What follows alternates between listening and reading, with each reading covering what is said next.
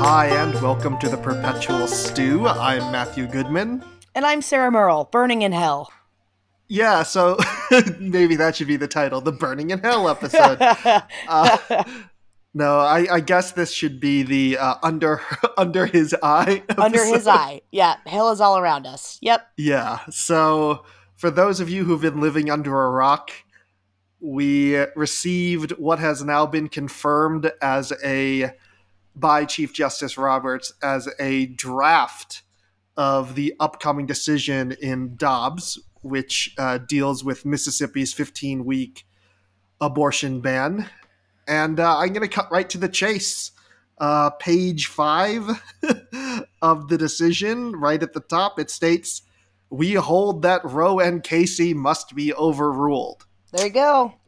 As as they have been trying to do basically since it was first decided, as they have been campaigning on for since it was decided, and now uh, I just I know I keep coming back to this, and I'm sorry for for sounding like such a broken record, but the people that these that these laws that these lawmakers are trying to punish are me, right? They're trying to punish mm-hmm. single women who have sex for pleasure and do it because it's fun and the people that they're going to end up punishing are nice ladies from their own church who are married and have a bunch of kids and have one really terrible outcome, medical outcome that is potentially fatal or if not, you know, life altering or uh, or maiming to this person. So anyway, tell us more about it, Matt. Um so I think you cut right to the heart of it that this is a maximalist opinion penned mm-hmm. by Justice Alito. And this, people were questioning whether or not the conservative wing of the Supreme Court would go whole hog or the, if they would go incremental. And the answer is they just decided to do it all with one swing, with, with one decision. That the Mississippi law in question in Dobbs does not have exceptions for rape and incest. Yep. Um, it does not have exceptions for the life of the mother. So, by upholding this law, not only are they overturning Roe and Casey, they decided to um, ratify one of the most extreme possible anti abortion or anti choice uh, laws possible without hedging in any way, shape, or form. And uh, will you go back to reminding us about how this is really all about uh, right to privacy? That mm-hmm. that uh, the original the original decision was about essentially medical privacy. Is that correct? So the right to privacy cases all stem back um, to the Griswold line of cases, although mm-hmm. you could you could go all the way back to Pierce. But essentially, there was a line of cases that dealt with issues that are so close and so personal. Um, usually, these are located in the home or have to deal mm-hmm. with one's body or raising children, that they're generally considered outside the purview of government regulation. So, classic example of this is uh, choosing where to send your kids to school. There was a case that dealt with parents who wanted to send their children to a German speaking school Mm-hmm. And the Supreme Court upheld that right, since choosing how to raise one's children uh, was considered within this zone of privacy. And then it gradually got extended out uh, to ideas like contraception, uh, to then um, who you marry. Yeah. Uh, abortions. So this is all what falls within that ambit, um, and that's why this, as we noted before, that like Roe is just the start yeah. It's this entire Griswold line of cases, including Obergefell, including Lawrence v. Texas, possibly uh, Loving, um, that may be in the crosshairs. So this is not the end of the court's radicalism on these issues. This is the beginning. And and I just I also want to say because this keeps coming up because of course it's the same group of like fucking reply guys who always come up in this conversation where it's like abortion isn't illegal it just gets sent back to states. And it's like yes okay let's get that out of the way right? Like that this does not mean that nationwide there would be some massive ban on abortion but it does mean what what happens uh, the, the way a lot of these laws are drafted state by state is if Roe is overturned, automatically uh, Mm-hmm. those states will ban, in some cases, literally all abortion, rape, incest, absolutely no exceptions. I mean, so literally this this happens as soon as this decision comes down. So yeah, so this this is probably going to happen. Um, this is going to come next month. So this is not the law of the land yet. But the reason we are talking about it now is we want to make sure that people are forewarned. Um, right now, these are called trigger laws, Yep. and there are 13 states right now um, that passed so-called trigger laws since Roe in 1973. So um, in Kentucky, Louisiana, Oklahoma, and South Dakota, the moment Roe gets overturned, the bans go into effect immediately. Yep. Idaho has slightly different formulation. It would go into effect, the ban would go into effect 30 days after Roe falls. Other ones would require some sort of attorney general or legislative approval that could take a few weeks. But um, pretty much all of most of these trigger laws, while they do have exceptions for the life or health of a woman, they don't have exceptions generally for uh, rape and incest. So, as we pointed out on the episode that at this moment has yet to come out, uh, if a father rapes his daughter and she gets pregnant and says, I would not, I don't want an abortion, it's already set up in many states that she would have to have her rapist permission to get uh, an abortion as as her parent. Um, and this would uh, this would mean that you know in some states, you know, for example, like we have talked about in Texas, it it and Oklahoma's uh, drafted policy, I think, it would criminalize crossing state uh, state lines to receive abortion care. So you're just fucked. You have to. You're 15 years old and you have to birth your incest rapist baby. That's your that's your life now. Yeah, it's a it's a constitutional question about whether or not those provisions of punishing people for crossing straight state lines um, to seek an abortion or to seek contraceptives or or that sort of thing. Because trust me, contraceptives are next. Yep. Um, whether those are constitutional. The uh, this actually brings to mind the Dred Scott decision.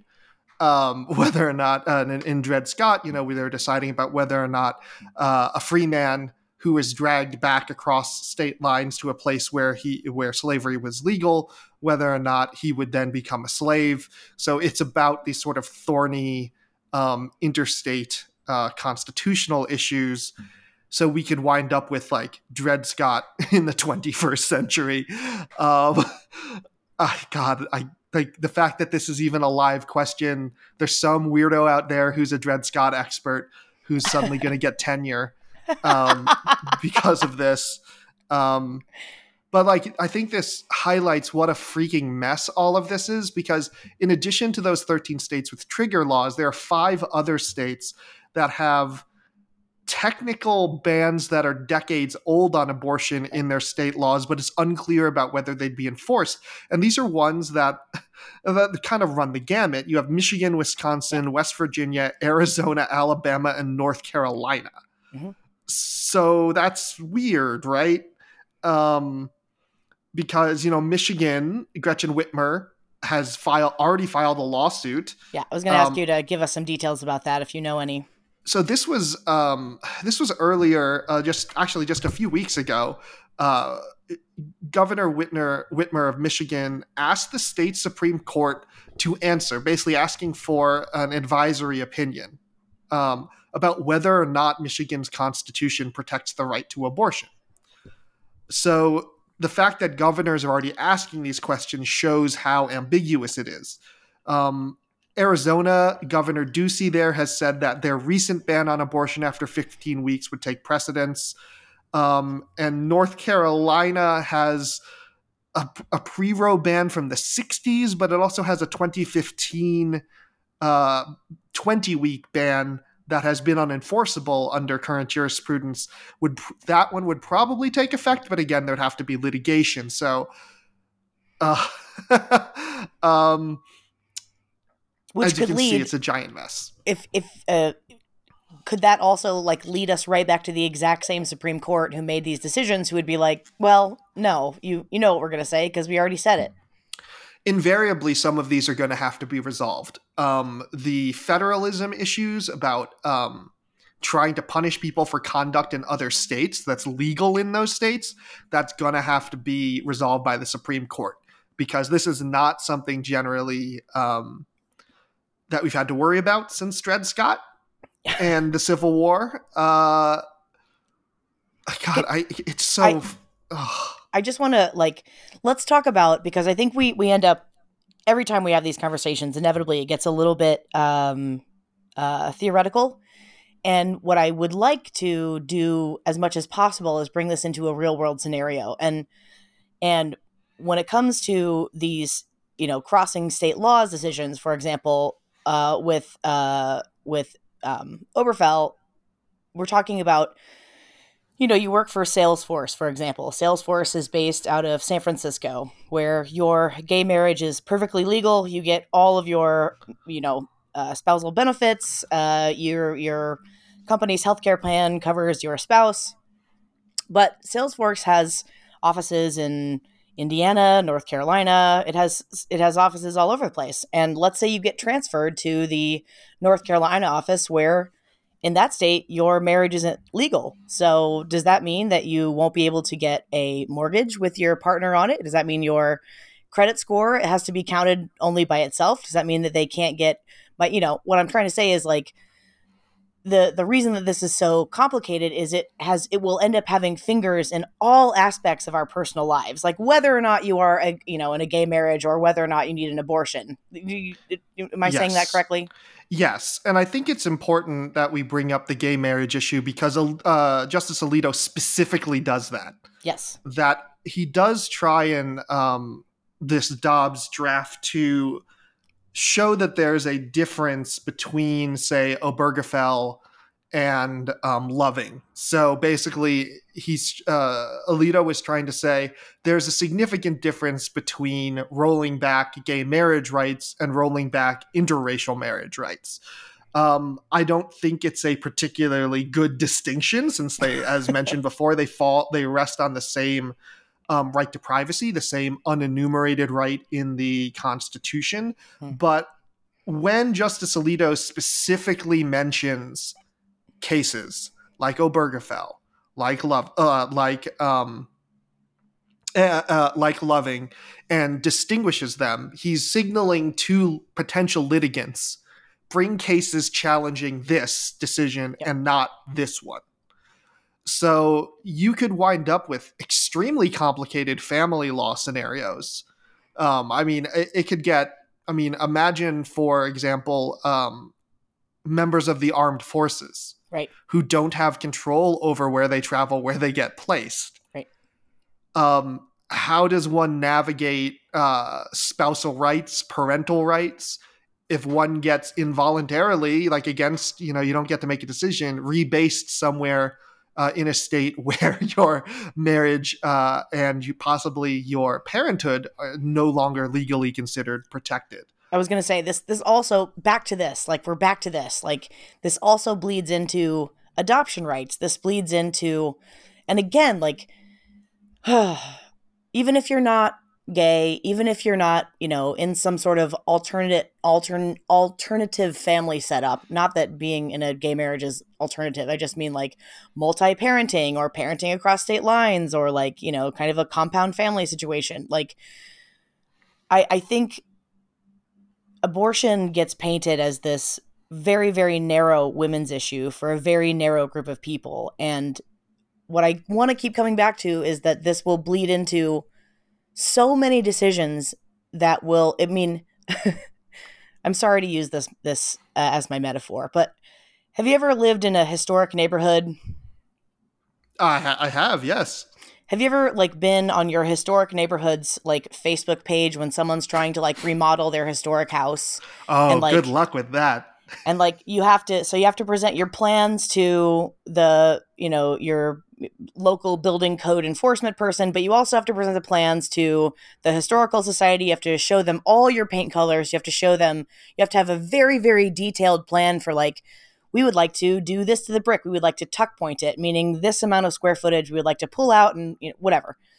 It's a nightmare. It's just a nightmare. It's the it's it's going through like 25 people to do some very very simple home repair on your historic house. That's a house. Imagine it's for your kid. Imagine it's Mhm. for your marriage. Imagine it's for your doomed fucking pregnancy that you want in your married life with your heterosexual partner and spouse. Now, all of a sudden, your doctor has to go through their practice's attorney to make sure that they are allowed, that they are not uh, endangering their own license, just to give you, you know, what should be just the normal, straightforward, medically prescribed care between you, your doctor, your partner, and your deity, you know? Yeah. It just opened I mean these are these are legal questions that or I guess then I don't view a lot of these as legal questions necessarily. Um, they're sort of questions that one that we should decide ourselves outside of the confines of uh, politics and law.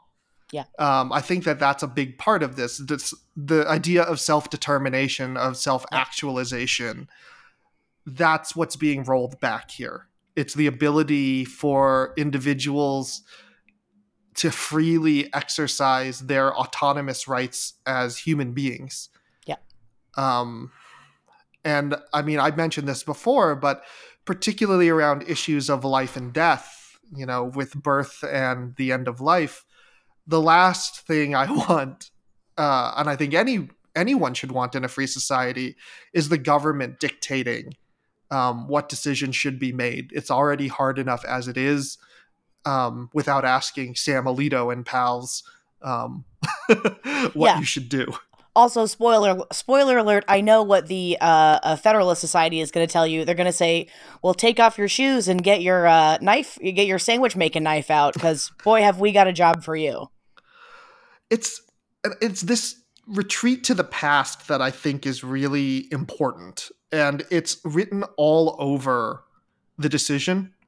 Um, And I want to go through a little bit of the hard law here because I think it's really, really, really important. Why this is not surprising. Why people like me have been screaming our heads off uh, about this for a while. Yeah. Um, that um, in 97 there was a case called washington v glucksberg i'm just going to call it glucksberg for now um, that asserted that essentially unenumerated rights must quote be deeply rooted in the nation's history and tradition uh, and implicit in the concept of ordered liberty end quote. Hmm. so note how restricting this is. This is not the only way to read unenumerated rights. Obviously um, Justice Kennedy famously um, read unenumerated rights much more expansively, uh, especially when uh, penning, uh, you know, things like Obergefell. Yeah. Thinking, looking at concepts of dignity, um, looking at ideas of privacy. um, but by focusing on this idea of deeply rooted in the nation's history and tradition, it shut it sort of moves the moral window Ugh. to the founding or the era around the founding. Which is So truly fucking bone chilling if you like pause for ten goddamn seconds to think about it. yeah, and I've said this. I said this I think in uh, Crimpro, among other places, in many places. Mhm. Um, why should I care about the moral intuitions of slavers? Yeah, uh, of people who thought it was okay to beat women. Yeah. Um, why should we worry about the moral framework laid out when women weren't allowed to vote, when people of color weren't allowed to vote, yeah. um, when non landholders? Why why is it your why do you think it's reasonable for you to enforce your religious doctrine on me who has never set foot in your church and does not claim your god? But that is the essential um, framework of the Dobbs decision. Hmm. It really, really, really focuses on and and Alito does a rather long and lengthy roundup of what uh, na- the America's history and tradition with around abortion during the time of the founding and afterward. And he concludes that the right of abortion doesn't fall within this category because it was only in the 20th century, in the late 20th century, um, that it was enshrined in American law. Now, one could argue that our tradition and history of the last 50 years matters more than our tradition and history like 200 years ago, but that is not um, that is not where originalists generally base their uh, conception of what American society should look like. So, I mean, Alito doesn't just bring it back to like the 1700s; he brings it back to the 13th century. Good, good, good. I'm really looking forward to being uh, basically chattel property uh, again. So I wonder if they'll. How do you think they'll value my business? Do you think they'll go by gross sales, or you think they'll just like straight assets? They're just gonna have to say uh, it depends. That you're gonna, you might not actually own anything at all in Yeah, your business. Your husband or non-existent husband would need to own it. Uh, no, we'd have to. I. You're the only person who's a reasonable person to get married in this situation. We would have to do like a. It it would be like the under his eye version of a green card marriage. You know what? If we need to, we'll do what needs to be done. Cool. Great. Thanks for being Uh, on board with that. I just I just need to keep my business uh and then once I can move to like Aruba or Belize, uh I'm good. So the first legal scholar chronologically that uh, Alito cites is Henri de Bracton. Great. He, and he was uh, an English cleric in, and he lived from 1210 to 1268. Uh, and you can ask yourself, why would we want to go back to clerical thinking um, on these topics, right? And he cites this that if a person has struck a pregnant woman or has given her poison whereby he caused an abortion, if the fetus uh, be already formed and animated, and particularly if it be animated, he commits homicide.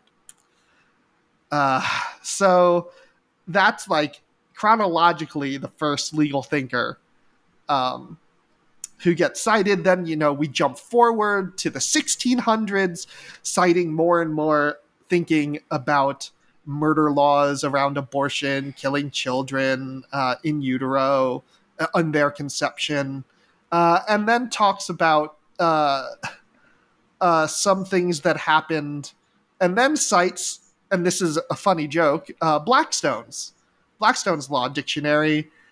Um, and the reason I say this is a funny joke is that I know. I was gonna say this is this is gonna be a little insider for me, Matt. You have to explain this one to me. so this is a textualist sort of thing is to cite law dictionaries and blackstone is one of the uh, og law dictionaries Great. um, so you know when when you get a Scalia, you always know it's going to be like a Scalia joint when it's starting off with Blackstone's definition of something. Cool. Okay, Uh, got it. Thank you. so- That's very helpful. Yeah. So so just some like we're really going hard in the blowhard paint, if you will, here. yeah. So like when two of when I officiated a friend's uh, two friends' wedding uh, in law school, they were both in law school at the time. Uh, I started off by asking the question, "What is marriage?" Blackstone says that marriage is a contract between two. Um, so yeah, a good a, a good joke for all the lawyers in the audience, right? Uh, except Alito is citing Blackstone here minus irony. Good, good, good, good, good, good, good, good, good, good, good. I think it's good. I actually think it's really good. And let me tell you why, Matt. It's actually good. Is uh because unfortunately we live in America and one of the things we have to do to find out uh, is not trust the experts, but we must, we must, we are bound by our blood to fuck around first. and I I have been telling people for a long time and been told that I am being melodramatic and I'm being a screeching feminist harpy. And I said, here's the thing people you know are going to die. People, it's not going to be a far away, you know, person with brown skin in a city in a slum that you don't know. It's going to be someone from your church, and boy, is it going to rock your world. And I guess we're just going to do it this way because fucking Samuel goddamn Ghoul Alito has to base his opinions on 2020 world on the literal 13th fucking century. Great. I think it's great. Yeah, I mean, it, it does strike one that it strikes me that if you're citing punishments for women for abortion of, you know, two days in the pillory mm-hmm. and then three years of imprisonment, perhaps the social context you're citing is not particularly relevant um, to applications of law today. This is, I, I will say, this is as close as we're going to get to an admission about what this is really all about, right?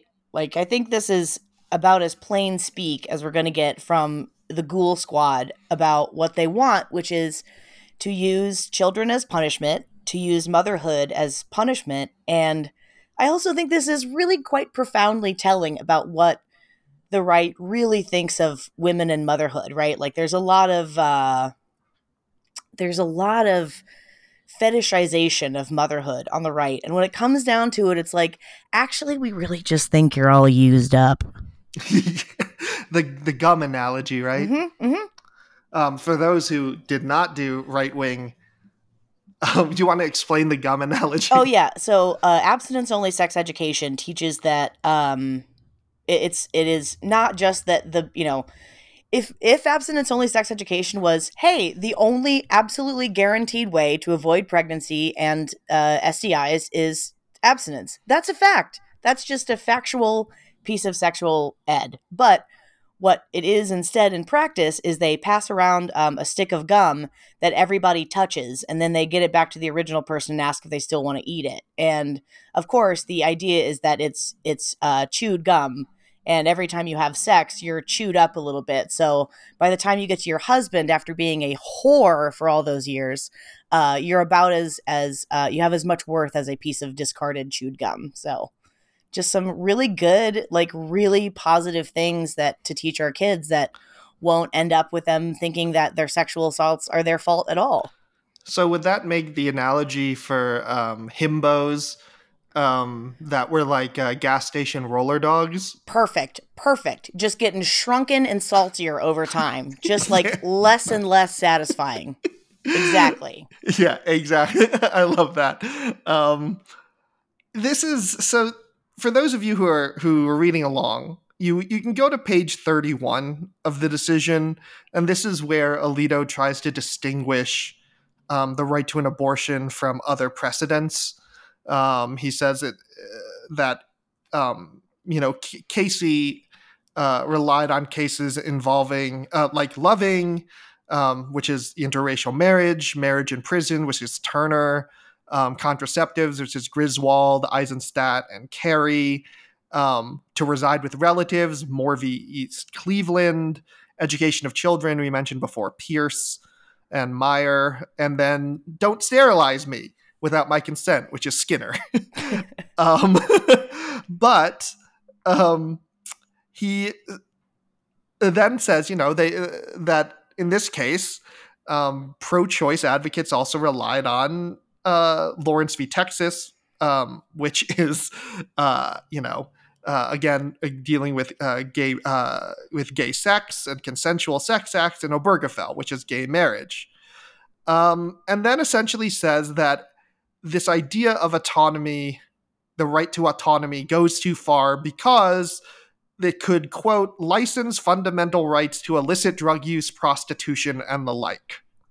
Just like a norm, just like a completely normal and logical conclusion to come to, right? Like, what is really, Matt, what is the difference between getting an abortion uh, to save your life and future fertility and just shooting a big old fat syringe of heroin right into your veins.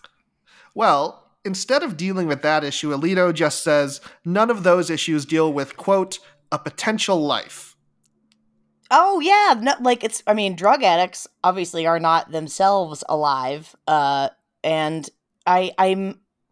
Nor uh, the women who might need no. a medical abortion. No, absolutely not. And by the way, I, I I think we should also point out that like it's very sweet. I see some of you out there, and it's very sweet to see you uh, advocating for the women who will die from illegal abortions. And that's, I know, I understand the logical trap that you might think that, like, hey, they don't want women to die. And here's the answer yeah, they do. Uh, literally, the um, discourse online that I've been seeing has been all about this exact question, which is you can never eliminate an abortion. You can only eliminate safe abortions and women will die. And uh, the response from the far right is uh, great, great. Two birds, one stone. Mm-hmm. Got rid of one murdering whore. If they're going to get rid of a baby, eye for an eye. We love to see it. So don't even bother with that. They they know it's a it's a feature, not a bug, friends. It's a feature, not a bug. Yeah, and uh, the the court has been presented with this kind of evidence so many times. The, the mm-hmm. justices know, or they are willfully ignorant, despite being presented with the very clear statistical evidence of the har- real harm to women that will come from these bans. Because again, oh, yeah. they're not banning abortion; they're some just banning legal abortion. Right. um, they're just these abortion bans don't stop abortions from happening. They simply make it harder for poor people to access safe abortions. Yeah. That's it. Because, you know, people like you and me, I'm just going to say, if we ever needed an abortion, we could get one. Uh, like you know you know that regardless of how your parents felt if they thought it was an issue and that you needed one they would find a way your dad's right. you know your dad's a surgeon he'd find yeah. a buddy it'd be fine I I, um, I I keep I keep coming back to that, which is like I used to worry a lot about myself, and it's like no no no I'm gonna be fine, but like this is not what this is about. It was never about me. Like it's never about you or me or people in our in our bracket of you know taxes and education and connectedness. This is not who is ever going to suffer for this, and it's not who suffered in the past. And that's, I guess, I guess that kind of, I mean, the crazy thing to me here is that the people who seem most upset, at least I know, generally live in blue states where their yeah. abortion rights will be protected. Even in Indiana, Indiana doesn't even have a trigger law. Indiana no, and Illinois doesn't. are the two little carve outs where we don't have a trigger law in place. So and you're seeing, you know, in DC, a whole bunch of people go out to protest, but you know, it's highly unlikely that it's going to be banned from DC. Right. Um, and it's highly unlikely that uh, even if it worked, so DC is so small that you could easily go into Maryland uh, and, and, and, get what you need. Yeah. The the problem is for people who live in, say, you know, rural um, in, in rural parts of states with uh, state uh, abortion bans, and this is this is where the court sort of hand waves, and this is Justice Kavanaugh um, signaled this during oral arguments, where he was making the argument that wouldn't the neutral thing be for the court to return this to the states? Uh. Um, I mean, maybe if you lived under a rock and in a vacuum, that could seem like the case.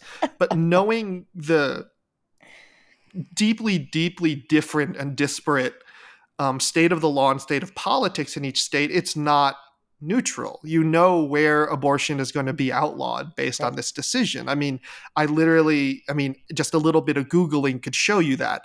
Uh, and I assume that Justice Kavanaugh knows how to use Google, or at the very least, he can sexually harass a clerk into doing it for him. God damn it. Um, what I really uh, hate is that I genuinely laughed at that. Like, that gave me a belly laugh.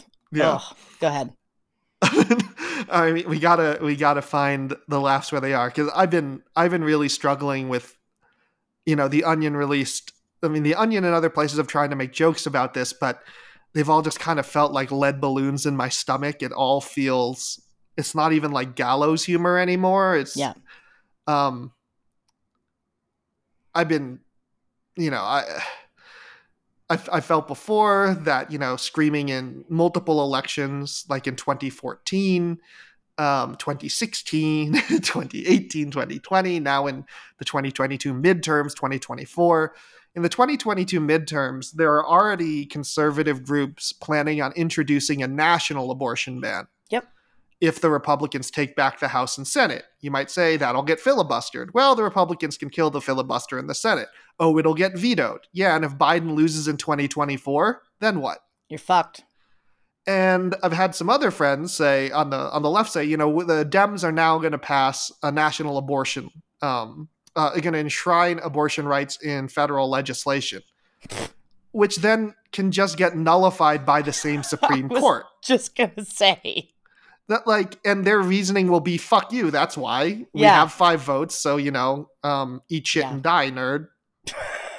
I mean, I just because let's be honest that is that that is essentially the quality of the argumentation here i'm going to be honest Yeah. that like i can cite old shitty statutes and law and law treatises from all sorts of historical eras to justify virtually any kind of horrific shit from slavery um, to um, child labor to you know spousal rape. Right. you know? That like it was in it was a long history in english law that men could rape that husbands could rape their wives freely. It was wasn't it it was not even explicitly outlawed until wasn't it the fucking 70s in America?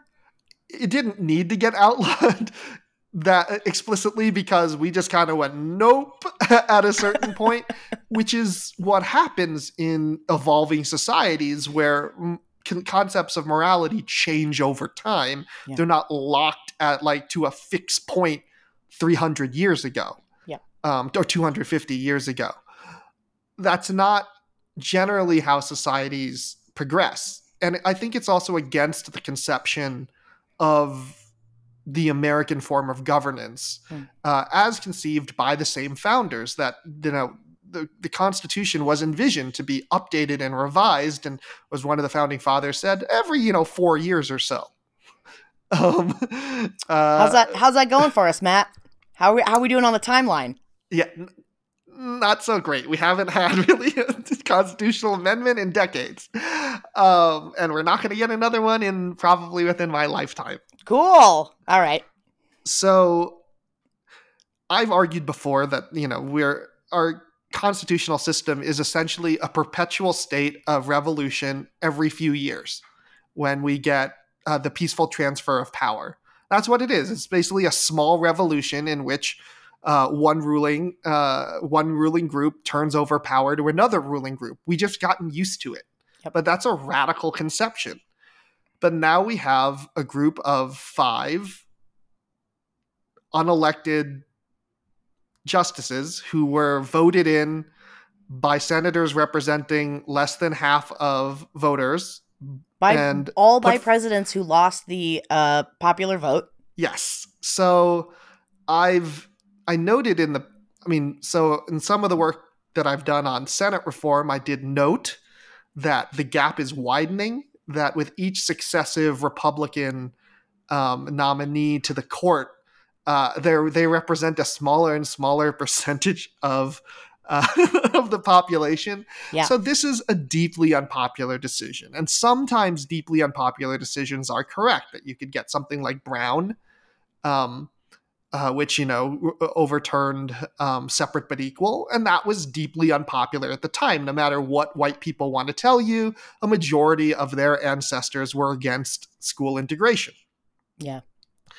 Um, sometimes that's true, but note that that's in a case of protecting people and providing equal rights and dignity, prov- protecting them from uh, domination and subordination by the ruling class.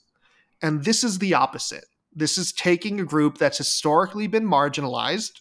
Uh, women in American history have historically been marginalized and removing protections from them so that mostly white male legislators in states dominated by white male power bases restrict the rights of women in those states. Yep.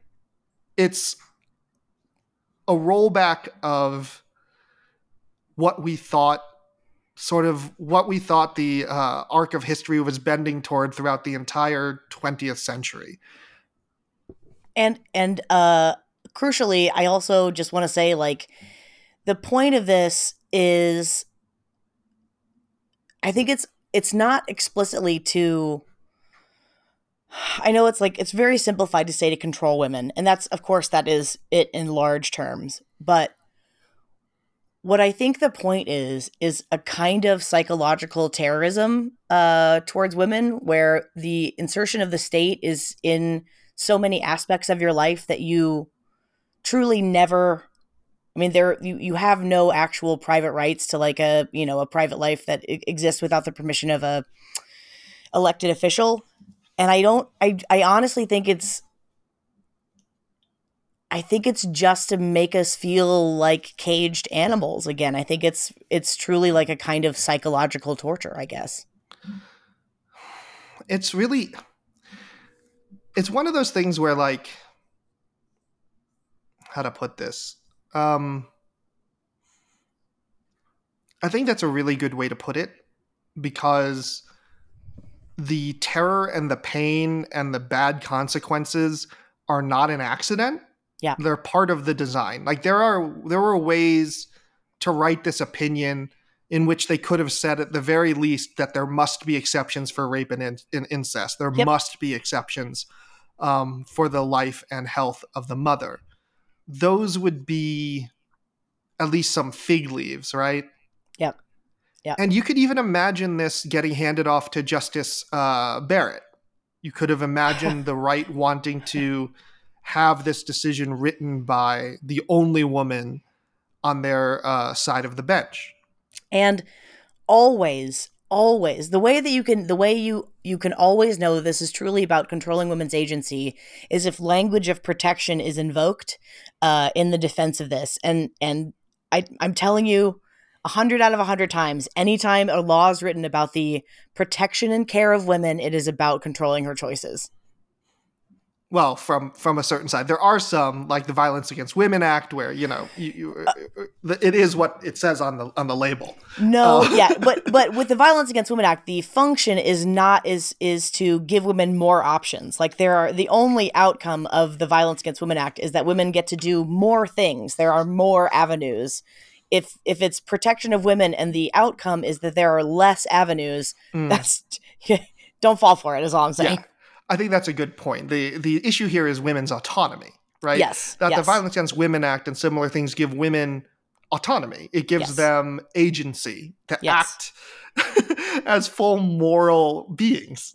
And I, as one I, would imagine. Can I can I have a moment of confession here since I have an audience that for some reason keeps listening to us and it is that I I really used to be one of those people that was like listen, abortion is okay, but only up to the, you know, 16th week and like beyond that it's murder and like and then I met people who had late trimester abortions and um just thinking about the things that they went through still makes me this emotional um, mm-hmm. because they are the situation that results in a late trimester abortion is going in for a test and finding out that your baby doesn't have lungs or a brain the baby that you really wanted and probably have a bed picked out for and probably have a name and probably have a lot of hopes and dreams already for that child who is very wanted. Um, and the only reasonable and humane thing to do is a late term abortion. And uh, boy, let me tell you what, that'll really change your yeah. that'll really change your high horse tune about what is and isn't murder. Uh, because um, the other thing is, and I, I'll re- repeat and bang on this drum as long as I'm alive. Over 70% of women who get abortions every year already have one child and it is truly insulting to tell a mother who's already a mother yeah. that they're committing murder because they know exactly what's going on mm-hmm. inside of them. There there is no question to them about what's happening. And what they're doing is conserving their resources for the children they have. And I'm I I reject anyone quantifying or qualifying that as anything other than the most selfless that a that a parent can be. I really I mean, I think that the the pain and the emotion that you're feeling is shared by so many people. I've been honored and touched by all the women in my life who have shared their stories and the stories of their friends and family. Me too. Struggling with these incredibly painful, emotional decisions, but they were allowed to make decisions and grieve and rejoice on their own terms in their own time without, you know, Sam Alito telling them what to do. And there's this idea that women would, you know, just do abortions willy nilly, you know, like, oh, we Yeah. can't let them have keys to this car, else they're going to run it off the road. You know how women drivers are.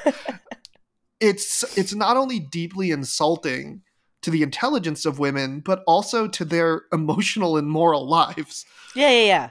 Yeah. I think if I if I ever got to run a totalitarian government, anybody who, you know, I've been I've been holding my pink Planned Parenthood sign and my pink T-shirt on the street corner at 38th and Meridian, where the clinic is, for about as long as I've lived in Indianapolis uh, when I moved here for college. And if I could pull over one of those people that calls us, that slows down to roll their window down to call us a murderer, I would love to just immediately pull them out of their car and into a one on one room with a parent making the decision about whether or not they should carry their doomed and dying baby to term or get an abortion.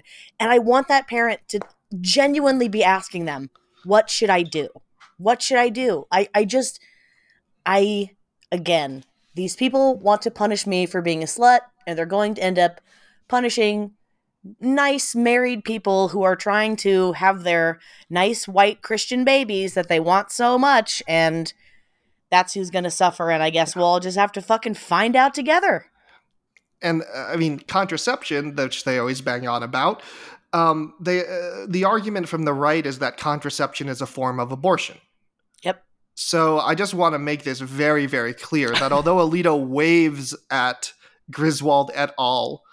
being different, that is not the stance of the political right and the religious right in the United States. They say abortion and contraception are this one and the same.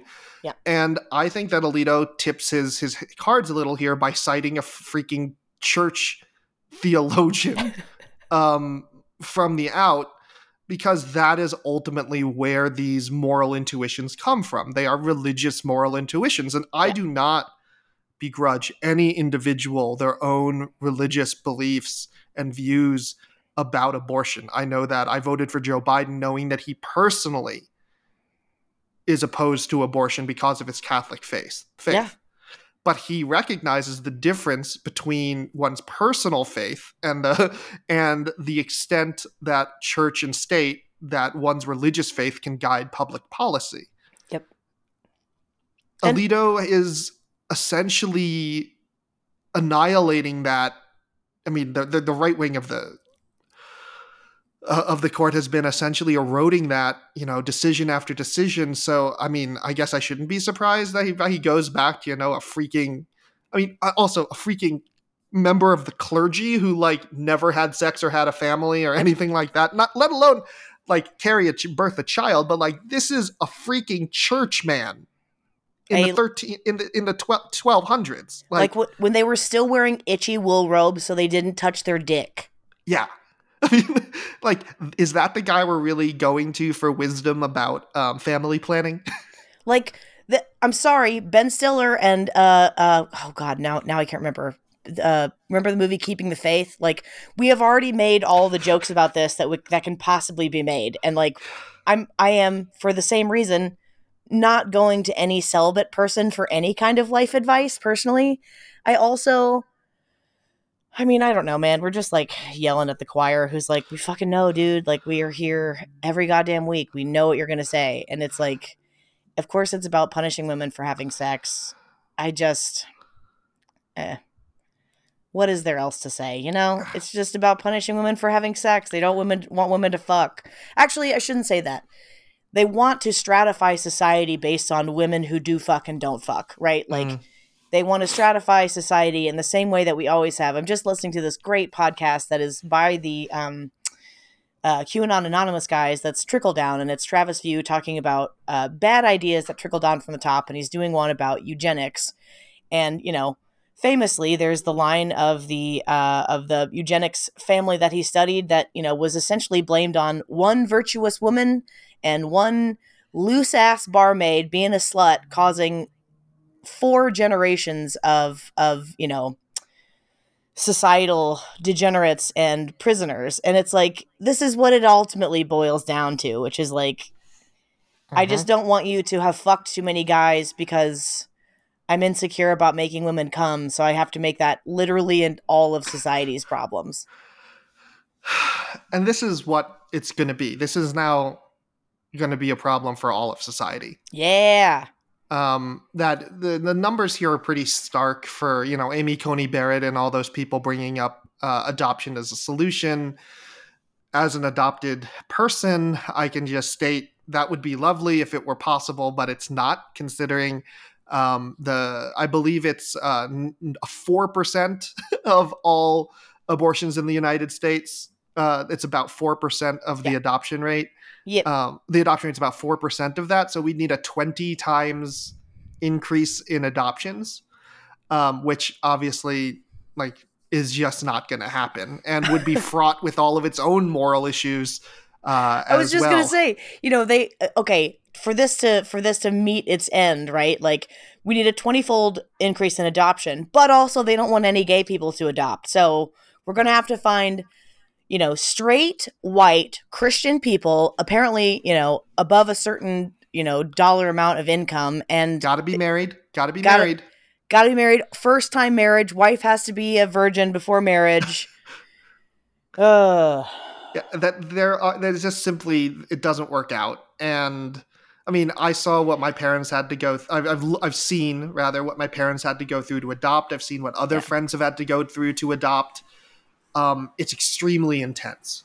I, Um, I I also want it to be said that like while this might not come to, you know, like for example, a virginity check for the state to issue your marriage license, you know, that doesn't mean they won't make it completely legal for your uh um you know, your faith community or your church to, to ask you for a fucking virginity test before they'll, you know, marry you in the church. You know what I mean? Like this is this could be where this goes as fucking crazy as it sounds. You know, we're talking about like faith-based faith-based communities getting free reign to do essentially whatever they want. And if it bleeds over into the legislation, eh, well, what are you going to do? I mean the question is how does how do you even enforce one of these laws right Yeah. that um, if we are suddenly going to quote unquote consider the rights of quote unquote you know fetal lives Yeah. um, and if we can we could even criminalize certain types of behavior that that might increase the risk of a miscarriage Yep. Yep. um, and also imagine like how do you know if someone had an early abortion a first trimester abortion? They're not showing. Yep. are we going to be having communities tracking the periods of uh, women in their communities? Because we saw a trump appointee who was running a detainment program for um, migrants and immigrants in the united states people applying for asylum. He was tracking the periods of women in his care.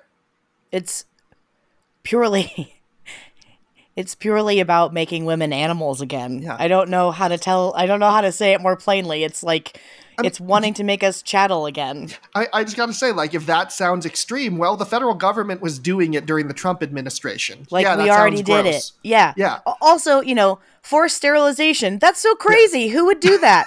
uh, a lot, a lot, a lot of government funded institutions to the quote unquote, you know, imbeciles or feeble minded, you know, from 1900 up until like Jesus Christ, some of them into like literally the 60s and 70s. yeah. I was gonna say it bled much farther into the 20th century than we care to admit. That like Tuskegee didn't happen during the Civil War Mhm. or the War of 1812. You know, Like people were wearing clothes you could be thrifting right now. That's a really know- good point. And listening to music, you still listen to. you still listen to. They Yeah. are they might still you might have you could have a vinyl in your collection owned by someone in the Tuskegee experiment. Like Ruby fucking Bridges is still alive. She looks great. She looks young. like they'd always contextualized for me that my grandma, you know, was born in 1907. Yeah. So when I think of old, uh, I'm like, if it could have fallen within her living timeline, like it's not actually that old. not that old. Yeah. Um, so we, the, all of this stuff might seem I mean, I think if uh, even 10 years ago might have seemed fanciful or insane, but there's a reason why people like me were like screaming our heads off uh, about all of these things for years and years and years. And we were called, and we were basically, I mean, I hate to say this, but like I, I felt like Cassandra for so long. and you know, it sucked. It, this is like the worst I told you so ever. It's, it's the worst. I fucking hate it. Yeah. Um, it was the same way when they start when the Trump administration started trying to denaturalize um, uh, adoptees that like yeah. uh, or putting kids in cages like uh, it, there's no pleasure here. There's just this horrible sense of like dread and despair. I you know fascism does not have that many new plays you know? They're yeah. they are truly the bill belichick of of uh, what am I trying to say? Societal structures, right? It's just we we know that it's going to be first of all, it's going to be stupid. Like all fascism is inherently pretty stupid. It doesn't fascism can't survive in any sort of nuanced context. It just falls apart. So well, it tries be, to annihilate thinking. That's what. They, yeah, right. Like Yeah. so. So we're gonna come. This is this is why they rely on this. You know, abortion is murder messaging because it's. I hate that like these words are now so familiar to me, but it's thought arresting. It's a it's a it's something that a lot of um, cults do, which is you know like shun the non-believer basically, and uh, this is the abortion versions of shun the non-believer, and it's going to bring in people who are middle of the road, who are like probably never thought about abortion very much, and it's like, yeah, you know what? I guess it is kind of murder. Like I guess I do believe that. Except when push comes to shove, then you see them using contraception, getting abortions in their own lives. That the the whole point of this is to of rhetoric like that is to end debate. It's simply Right. to draw a line in the sand. Either you accept this or you don't. And most Americans want some restrictions on abortion, but generally nothing too onerous. Like they don't mm. want to see, you know, ba- infanticide. Yeah. You know, but beyond that, like they generally trust women to make the right decision. That's about where most Americans lie. And the thing is is that that covers like like the abortion uh, restrictions that allowed it up to viability generally encompass the vast, vast, vast majority uh, of abortions, and the ones that didn't fall under that umbrella were because of things like you mentioned, like ectopic pregnancies of um, medical issues.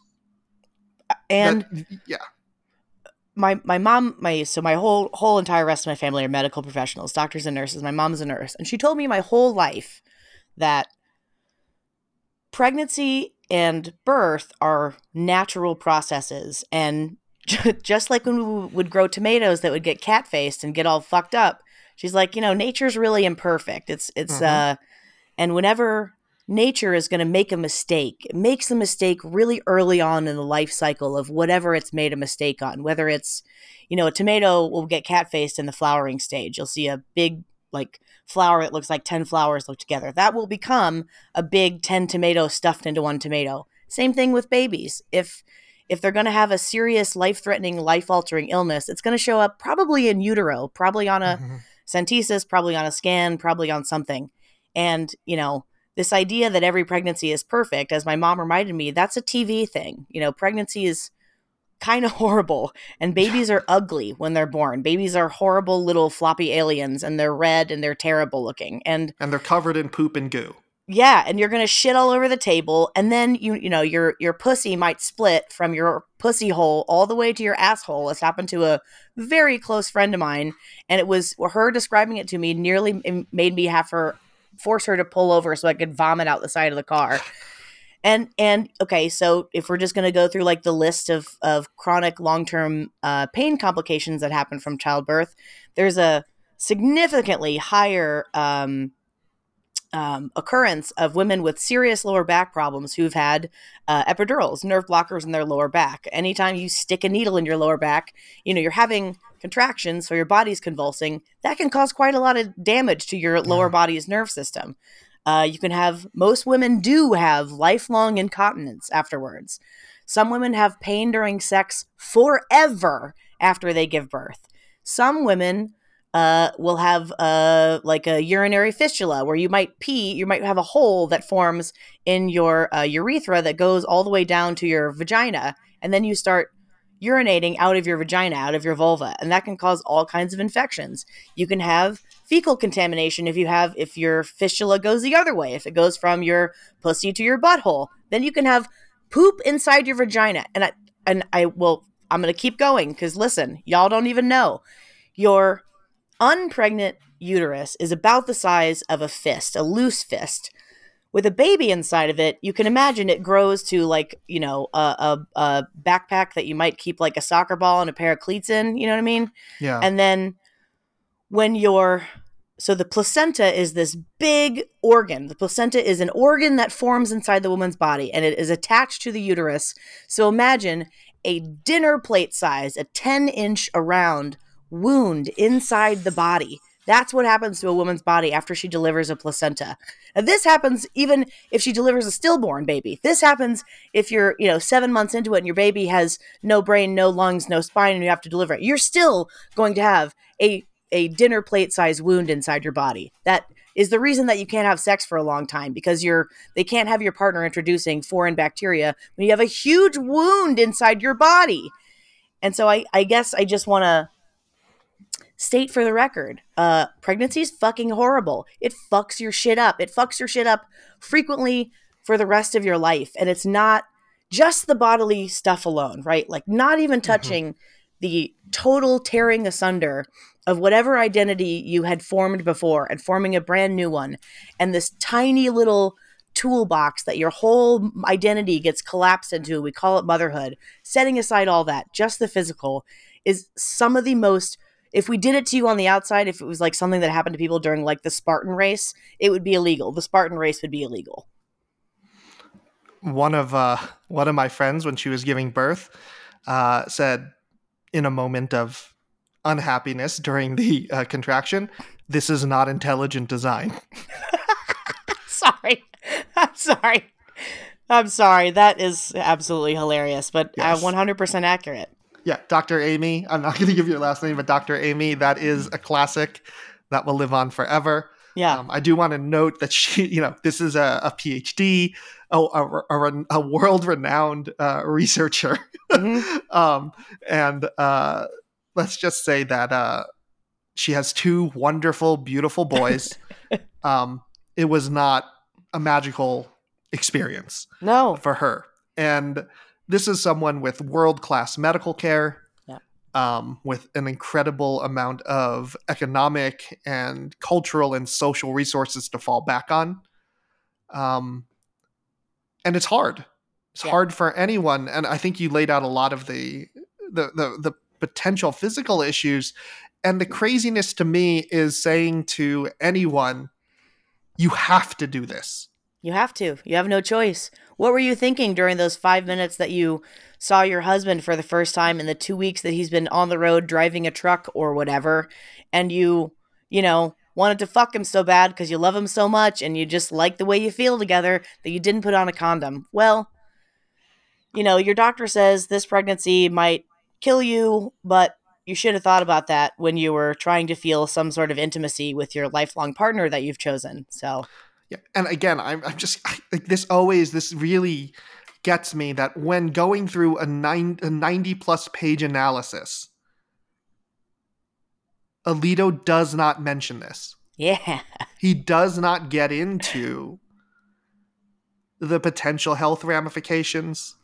He does not get into the lived reality of uh, uh, of of human beings, of what sex means, of what parenthood means, um, of what these decisions mean. Instead, he plows back into law dictionaries written by people hundreds of years dead, many of whom never fucked, let alone had kids. And if that seems like a particularly blinkered way, or let's just say like almost like I would argue like almost like sociopathic way to view the law. Yeah. that is the mainstream conservative legal doctrine at the moment. This is not a decision that somehow deviates from the court's decisions, uh, the conservative wing's decisions in other cases. It is highly consonant with their judicial philosophy. And there was this great um, article I read about conservative legal philosophy that it's essentially designed to make things come out wrong. that like the fact that it fucks up people's lives isn't a bug; it's a feature. Yeah, we're back to that. Yeah, and I, I guess, and that to me always. I mean, uh, there's the, these arguments in philosophy. Like a lot of people, like me, are like you are like consequentialists they like look at you know what the consequences of a particular moral or philosophical stance is and that will determine whether it's a good or a bad thing. So like if uh you know if we allowed murder like bad things would happen so we shouldn't allow murder because we want good things to happen not bad. And and this is often considered by some like sort of a simplistic moral outlook. But in my feeling like I, especially when it deals with the law, I try to think about rules and systems that work in the world as it is, not for these sort of abstract conceptions of the good that exist purely within um, legal textbooks and uh, and uh, hypothetical statements. uh, it's so palpable, right? Like when you get around somebody who truly believes this stuff, how much better they think they are than you. You know? yeah. I, I think I, I dated briefly, and I mean oh so briefly, uh, a guy who I went to college with uh, after we graduated, who was a teacher at a Catholic school. First, should have just hopped right off the train then. But anyway, uh, we were talking about um, that we had both done mission work, and I grew up Methodist, he grew up Catholic, and so he went to impoverished nations and did something involved with babies. And I, I grew up Methodist, so we drove to Indianapolis and we fixed people's gutters. Uh, so um, we were talking about the fact that, like, I just have this deep feeling that some people are just better off not being born. I, I think that, like, none of us are pretty are very special we're all kind of grains of sand on god's beach if this is like the metaphor that we're using and like whatever we'll wash out to shore we'll come back who cares uh, and he was so truly horrified by that that that I would even consider anyone under and and I I I asked him I like what is the limit to this? Like do you think a person who grows up in a grows up homeless, let's say, unhoused and when and then gets into the foster system is molested by a foster family, goes to another foster family, is molested by them, you know, gets impregnated by a authority figure and becomes a you know a child parent themselves. And he was unwavering. He said yes that's that's mm. better than that child being aborted. Mm. and um he also told me that he loved me um, on like our third date when he was on opiates and then begged me to peg him. That's a secondary that's a separate conversation. Um I don't know. I think it's an important detail. I honestly do kind of think it's an important detail. Yeah. Um, but um, anyway, you know, this is this is what I think that ultimately people will come at you with this justification that it's murder. And I think at the end of the day, it doesn't really matter because we make this decision all the time. We decide, like, for example, people in vegetative states who have no uh, pupil dilation or who are have no um, um, oh my gosh, pupil uh, reaction, who have no pain reaction, mm-hmm. we take them off of life support all the time. We already have a pretty well established standard for like a person who has a body, who has a heartbeat, who is alive, who isn't a person. And we yeah. remove their spirit or whatever is left of them from their body. And we, you know, we have plenty of decisions in which this is a completely acceptable thing. We take uh, Terri Schiavo was a famous case of of them removing. Um, it's a it's a really much more interesting and and um, detailed story than got presented, but removing her feeding tube and her uh, hydration and allowing nature to take its course. We do this all the time.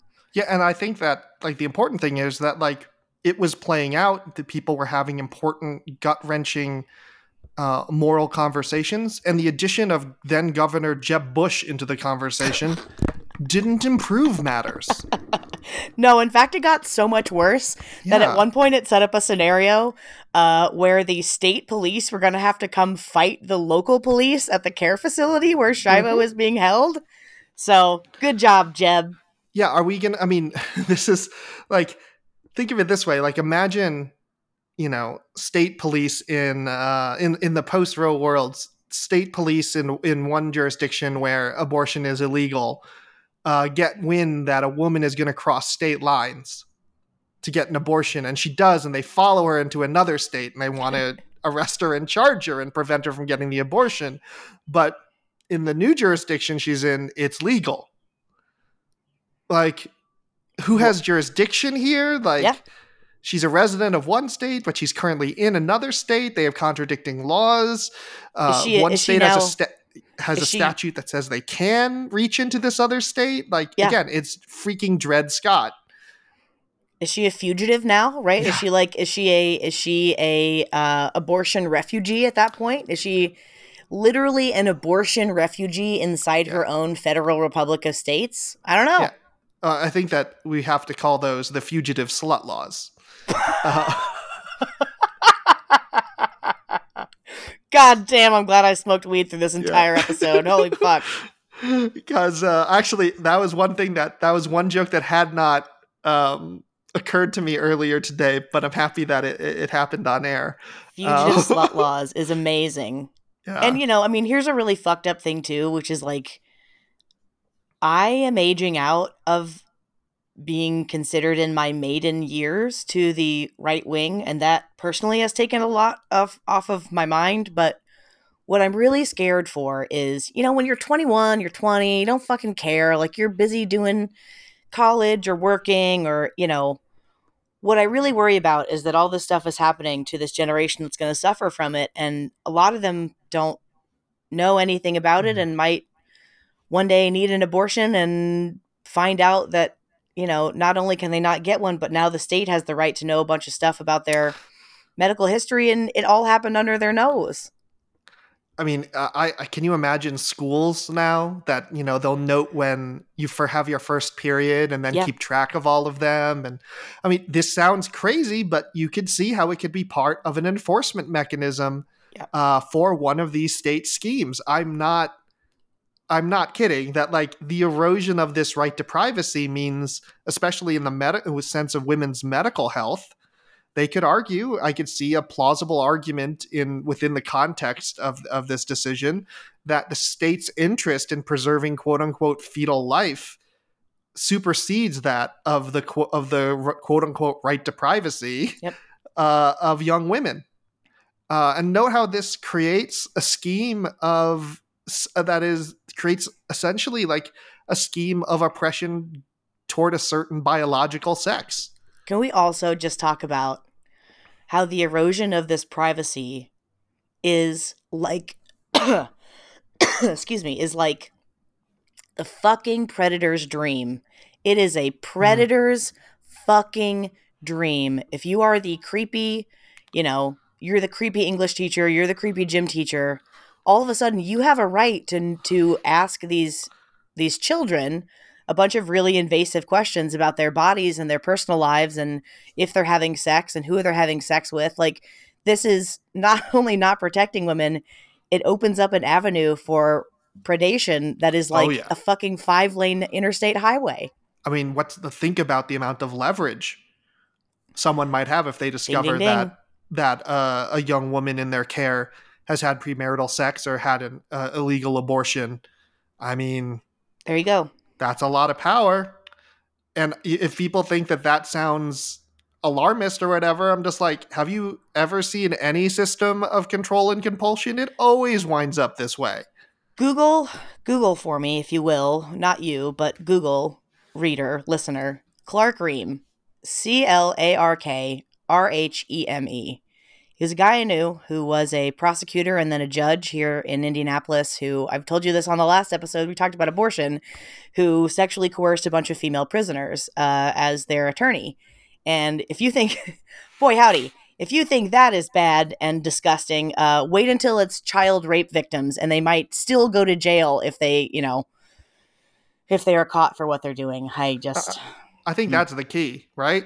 Yeah. That they can that they that the abusers in these cases could plausibly and legally hold the threat of imprisonment Yep. over these young women's uh over these young women and this is I- know I know I- I know that you're Ugh. that you're getting ready to say like this sounds so crazy. This sounds so extreme. But this is I I don't want to like overshare with this, but my sister had a stalker in high school. Um and this stalker was also my my she was in high school, but he was my middle school youth group leader. Um and his stalking was one of just like coercive control, just uh not being overtly threatening, just like calling the house all the time. And she had a pager. He would just page her constantly, um, just to kind of like get her in trouble at school.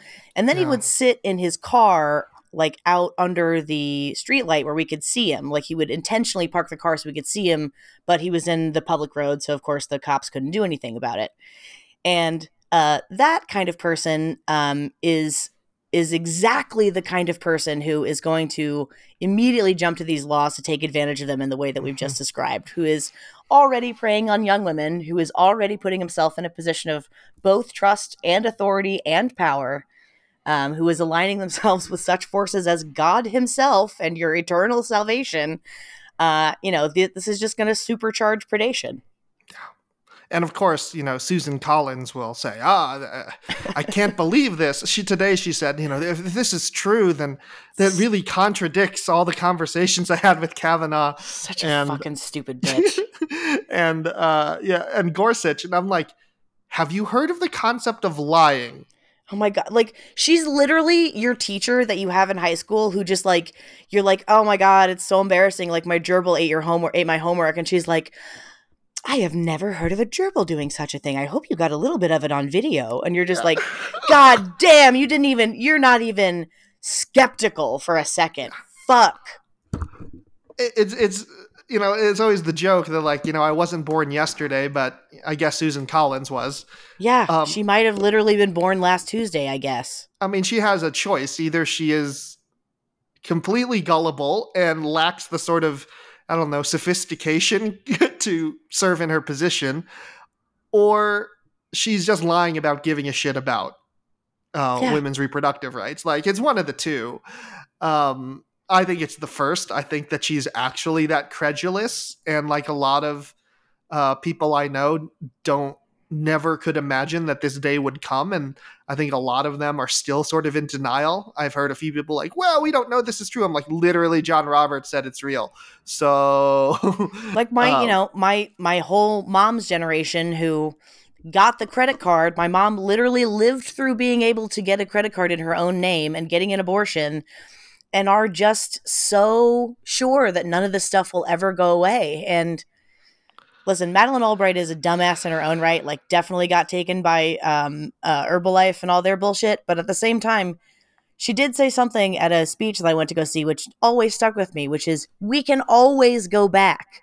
We Mhm. can always go back. And you can imagine you know if they are always leaning on the door they are always back to the door full weight against it and if you stop pushing against the door for a second they're gonna fucking come on through yeah. Like we we basically just have one choice. Like we have to win essentially every election at every level from now until eternity. Yeah. That like that's basically what our goal has to be is that we have to take control at the local level. We have to take control at the state level. We have Yeah. to take control at the federal level and then hold it.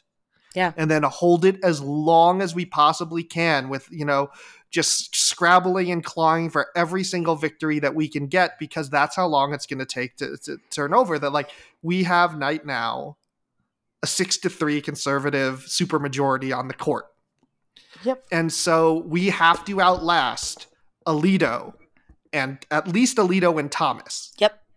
That means that we need to win the Senate and the House and the presidency for essentially the next 20 years, yeah actuarially, to guarantee that both of those fuckers will die and we can replace them. Yeah. There you go If if there's any gap, any gap where a Republican Senate and a Republican president um, can replace Alito and Thomas with people in their 40s, Alito and Thomas will resign and they will be replaced.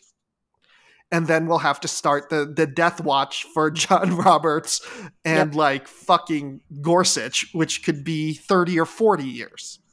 Like, we are talking about having to win election after election after election for decades to have a chance at this. And I know that sounds daunting. I know, I know it does. But like, if we think about, I mean, the, right now I was reading this fantastic article about all of these reproductive rights organizers who are basically planning on making an underground railroad. Yep, I that was that was my first thought was also I don't I'm not like this is not like an anti Planned Parenthood thing, but they they're not anytime you donate to them, you're donating to a, a host of services. Donate specifically to abortion funds. This Yeah. has been well publicized online, but specifically donate to like travel funds or housing funds or uh you know whatever it takes to get people from places like Arkansas and fucking Mississippi and Alabama over Mhm. to oh, fuck wherever is the closest. And if them. there's one that doesn't serve your area, make one. Yeah, do it. Start one. That there that this is going to be the work of all of us for years. But we We- can do it. That we've seen the work of brave Americans for decades. Just think about the freed slaves and the descendants of freed slaves who fought for equal rights.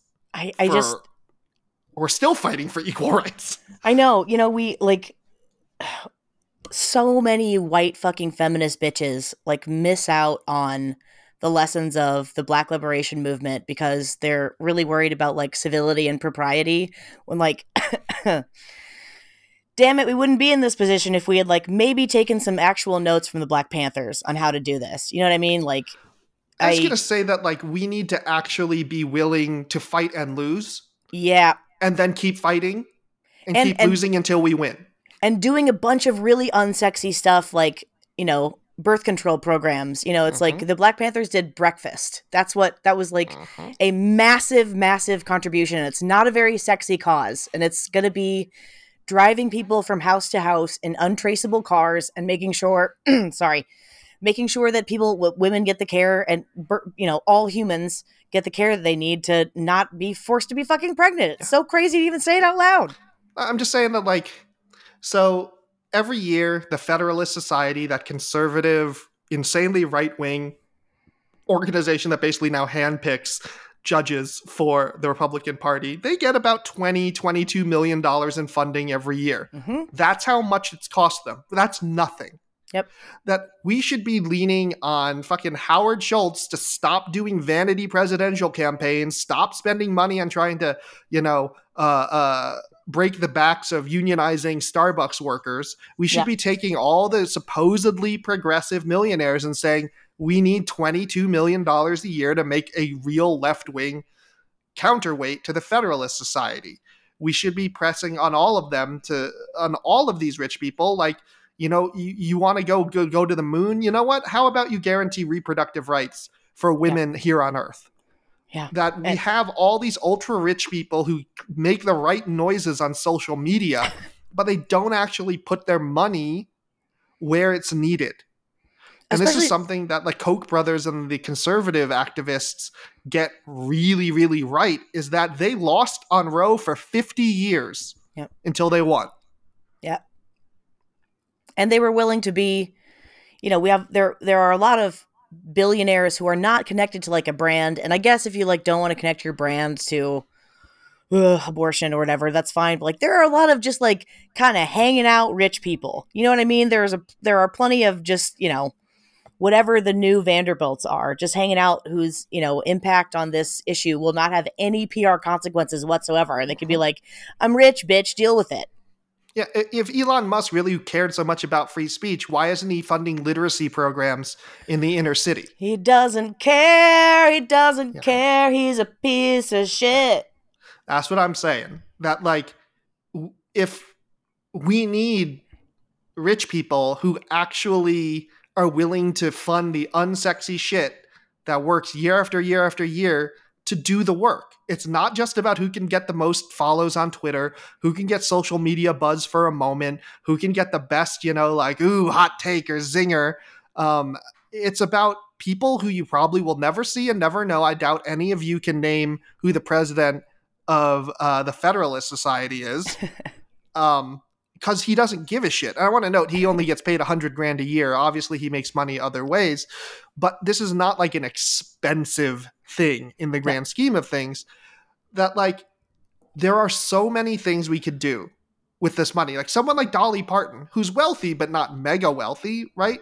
She spent millions of dollars buying books for kids. Yep. You Great took, investment. I, I took Great the words, investment. took the the character right out of my brain. I was like, you can just be the Dolly Parton, but instead of books, you can do abortions. Mm-hmm. Or if you're, you know, if you're a fancy lady who has gotten, you know, I, I know a lot of fancy ladies who have high powered jobs at places like Salesforce where they are racking up uh, frequent flyer miles like crazy. That's actually a great thing to donate uh, to any of these abortion services if you can, because, you know, there are people who are going to have to fly across the country. They won't be able to drive and get back and get back to work in enough time. So donate your frequent flyer miles. This is something that we really need to get a grasp on on the left is that like we are going to lose a lot that like yeah. I know a lot of people who like got really disillusioned after Bernie lost in the primary in 2016. They're like, I'm never voting again. Yep. And I'm just like, what? You lost once and now you're done? It makes like, me it drives me it? crazy. It it's truly like the most irritating thing about the left, which is I demand a social, a democratic socialist utopia, and if I don't get it by the end of this week, I am taking my ball and going home. Yeah, I remember my first election that I voted in. This is going to age me a little. Uh, was in 2004. It was the Kerry versus Bush Jr. campaign. Nice. And it was brutal. Um, it was brutal because, you know, the young idealist as I was, I'm just like, he's been such a shit president. There's no fucking way this moron is getting reelected. Uh, uh, so much faith in the American people. So much and, faith and, and, a, and a massive underestimation of the uh, 9-11 uh, trauma that was carrying over. Yeah. everybody everybody wanted daddy. We wanted to stick with the daddy that was hugging us during the terrible times. we did manage to flip new hampshire blue for that cycle which was nice. Cool. Uh, ultimately didn't matter. But I didn't go like, well, fuck this shit, fuck America, I'm leaving, yeah. I'm never voting again. No, I was out there again in 08 working for Obama. Yep. Like, that's what you that, that's what you do. You know, today, that, that, that's what you do. Today I had the busiest I today is one of the busiest days that I'll have probably this summer. And I made time to go to the polling place that is the 90 seconds drive from my house and I ran in and I voted for Andrea Hunley cuz she's going to do the job. Mm-hmm. And it's primary day and it there's no excuse. You got to go in there and got to make time to put your thingy in the thingy and get the people out, you know? Yeah, and I have to say, if you're old, think about the future like a young person. Yeah. And if you're young, vote like an old person. yeah. Every time, state, local, federal, whatever. If it's election day, you're there. You're bringing your friends. You're yeah. driving your friends to the polls. You're handing out cookies. You're handing out wa- in places where it's legal. Um, you're, you're giving people food and water uh, or doing whatever you can to support them if it's legal, providing chairs for people uh, who are having trouble standing in line for, for long periods of time, whatever you can do. Um, that that's how we win this back. And I know that's like unsexy. Not it's sexy. Unsexy. But Boo! Like, does not result in immediate socialist utopia. And no, we're saying both and. You need to go out and vote all the time. And yeah. you also need to go and make the, the world around you better in your community all it's, the time. It's not a joke. Like we've, you know, they've managed to turn vote blue no matter who into like a meme and a stupid thing when that's exactly what you should be voting for the leftmost candidate, the most viable mm-hmm. leftmost candidate every possible time that you can. Indiana missed out on a great opportunity with Dr. Woody Myers, and it's because people were saying, "Oh, well, it's Indiana, he's a Democrat, it doesn't really matter." Well, if that's the attitude that we have, we're never going to have a Democratic mayor. We can be Kentucky. We can have hot ass Andy Andy Brashears doing our work, doing the things that we need to do, and keeping our well, didn't really keep their legislation in check, but goddamn it, he tried. And the thing is that, like, you know, as much as I like to hate on Joe Manchin, he's been voting for progressive judicial nominations. Yeah. He voted for Ketanji Brown Jackson.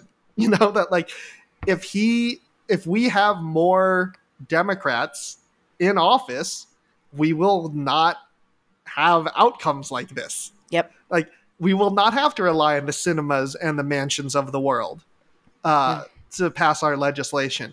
Like there is that is the solution. We just need more power and like like real power, power with significant solid majorities so that you know that like one bad election or one you know bad thing happening doesn't tank the entire ruin the entire project that like we need to go out we need to vote blue all the time because i promise you and this is not sexy but it's just a fact any democratic nominee will be better than the republican nominee no matter who they are it's just that that's just a fact that like if you see who the Republicans have put on the Supreme Court and who the Democrats have put on the Supreme Court, like Sonia Sotomayor w- has a word with you if you want to say that Democrats and Republicans are all the same. Like Sonia Sotomayor and Elena Kagan and Ketanji Brown Jackson are like, look at us. Now look at them. Do Man, you notice the, something? The Indiana legislative Democrats are so awesome. They're so awesome. They work their asses off, you know, knowing that a lot of the stuff that they put a lot of thought and effort into will not even make it to a vote and all the legislation that our that our Indiana, you know, Senate and House Democrats put up is just awesome. It's it mm-hmm. it grows uh, public transit. It would allow for greater access to health care. You know, it would it would call it would create more funding for things like uh, children in need of services and schools. And if everybody who believed in this stuff actually voted, then we would pass it, you know? Then we mm-hmm. wouldn't have a, a supermajority even in Indiana. If you believe in like the basic stuff and and you actually voted for it and we could get all those people out to the polls, we wouldn't be in the situation. And it can feel hopeless at times like this. Lord knows that I definitely had my moment of like staring into the void last night and for parts of this morning. Um, so, you know, I took my dog out, I took Benny out, and we sat in the sunshine and we ate some tacos. Nice and then I was just like, you know what? It's time.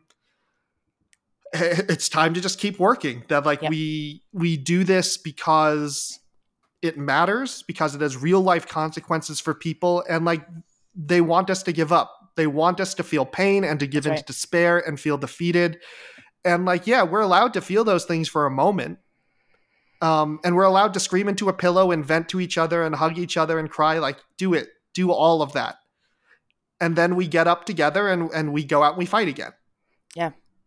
And I'm not trying to sound like a Pollyanna about this, but it's going to suck in the short term and that's just a fact. Mm-hmm. But this is not going to prosper in the long term. It's just not going to. It leads to too many bad consequences for too many people and I'm I'm really truly full of grief that we're going to have to see some of those consequences come to fruition to change it but it won't last forever. This just cannot last forever. You know, they they hung Mussolini by his feet from a meat hook. It's not going to last forever. That we have to believe that, right? Yeah. We have to say to ourselves, first, what can we do to mitigate the immediate harm? What can we do to help our brothers and sisters who need it? And then what else do we need to do so that this harm doesn't happen again? Yeah. And we maybe like part of me says, you know what? Roe was based on the on, on, the right to privacy. It wasn't a due process concern. It wasn't uh, it wasn't a right. Like maybe what we really need to do is is get a constitutional amendment. Maybe mm-hmm. we need to actually win the hard do the hard work to get that done. Okay, like that sounds impossible today, but I don't. I mean, overturning Roe seemed impossible, you know, during the Obama presidency. That's right. Um, and things like Obergefell felt impossible before, but we got those done. Now they're at risk. But we if, if they undo it, we can redo it and we can do it better and stronger. So it's harder to uh, it's harder to get rid of that. that like you know, people talk about the arc of history and shit like that, and like it, it's a saying, but I think it's so true. It's like it doesn't go in any direction. It's we instead we struggle and fight to decide what way it all goes. Yes, that like we are in this sort of tug of war and like today feels like shit but the nice thing about the american system as it is is that it doesn't end and we are human beings are predisposed and pre-wired to be justice seeking. We are mm-hmm. human beings are meant to help each other find food and give each other hugs and dress each other's wounds and to seek justice for our neighbors and you know, again, we're going to be deprived of justice in the short term, and it's going to be really shitty, and a lot of people are going to suffer. But I mean, I truly believe this. This is not just the weed and you know my refilled Adderall prescription talking, but like I believe that we are. oh my God, I'm going to invoke MLK. The arc of history is long, but it bends okay. toward justice. You know, just like you were saying, it is long, but it does bend towards justice. Because we're fucking pulling on it and pulling on it and pulling on it and pulling on it, and like I put it this way I have a friend from Baltimore, and every year he says that this year is the year the Orioles are going to win the World Series. Uh. and it's never true. Uh, uh, but the thing is, is that he is like the happiest baseball fan I've ever seen because he knows it's not true, but he still believes it every year. Yeah. And eventually it will be true. It will. Yeah. And it's because of that sort of insane faith that he and other Orioles fans have that will make sure that they will persist long enough for it to happen. And then once it happens, it can't be undone. Yep. So we just need, I mean, it's just. So, like, I understand and I'm with you to just like take a little time and let out the collective grief and be kind to each other. We're not always going to pro- we're not all going to process this the same way. Yeah. So like show some empathy and care, assume the best of people you're talking with, not the worst. Um and then like we have to help each other heal enough so we can keep moving forward. And we are not in the same situation we were before Roe. And I mean that True. in that like we are connected, we are informed. There are more doctors out. My sister just recruited the last her latest class of uh, radiology interns, which is overwhelmingly women over men, more than women more than men, not over men. Yikes. Uh, and we're gonna get the people the things that they need. We're gonna mail it to them. We're gonna drive mm-hmm. them there. We're gonna we're gonna do whatever we have to do. It's what we always do. Because we have the people. And yeah. we are right. And we're right. yeah. Like, we're right. We're, we're right. right. I just want to say we're right and we're operating out of abundance and not fear. And yeah uh, abundance mindset and oh my god i really do sound like one of those ceos but like abundance mindset and positive mindset and believing that you really can solve the problem is essential to solving the problem and, and this is like i'm sure that there might be someone you know who one day who's like you know anti-abortion and then comes to you because they need help yeah. They need help with a contraceptive. They need help finding an abortion. And there's going to be a really big urge to tell them to go fuck themselves. and we're going to have to meet that with with love and acceptance and support and the thing is that i've seen nothing but that yeah. from all the people i know who've worked on this issue they have shown they it comes from this v- gigantic well of compassion and care yeah. for everyone for men for women for children for everyone in our society and if we make sure that we show the best of ourselves we show our persistence and our strength and our unwavering determination to do the right thing, like we will win. It might be not this year, it might not be 10 years from now, but we will win. Clear eyes, full hearts can't lose. Clear eyes, full hearts can't lose. and in the meantime, you know, we are lucky enough that we can congregate with each other in both physical and virtual spaces. We can commiserate and laugh and cry together. And or I hope that some of you uh, managed to get that here. Hell yeah. Buy my honey. Yeah. and, and and to continue to support the podcast, as always, go to metalhoney.com. So, uh, what, what, mark, what markets are you doing right now? Uh, tomorrow, uh, Wednesday, March 4th, you can find me at the original farmers market in downtown Indianapolis outside of beautiful uh, City Market, 222 East Market Street. And then later tomorrow evening, you can find me at the Sobro Farmers Market at the northwest corner uh, 49th and College in beautiful Indianapolis, Indiana. It's going to be a great day, and I will see you out there. If you can't make it to those, go to metalhoney.com. You can find all of uh, the all of the merchandise for purchase. It's all fucking delicious, delicious as hell. Um, beautifully packaged, gets shipped to you. Um, and Drop my mic, sorry. uh, yeah, and you you help support the podcast. You help support um, small businesses. And Uh, and- second, in, in a second-hand way, you will be supporting some abortion funds. So They even better, uh, even better. Uh, I think that'll do it uh, for this week. Oh, and as always, please like, subscribe, and share the podcast. If you have questions or comments, you can tweet at us at perpstew on Twitter. That's at perpstew, P E R P S T E W, um, on Twitter. Um, you can also find us, you know, uh, on Facebook and all the other places. And please share the podcast as widely as you can. We really want to get those a listener. Uh, we want to make sure that people hear he, he, that people hear the good news. but I think that'll do it for us for this week. I'm Matthew. Uh, this has been the Perpetual Stew. Uh, I'm Matthew Goodman, I'm Sarah Merle. and until next time, stay curious. Bye.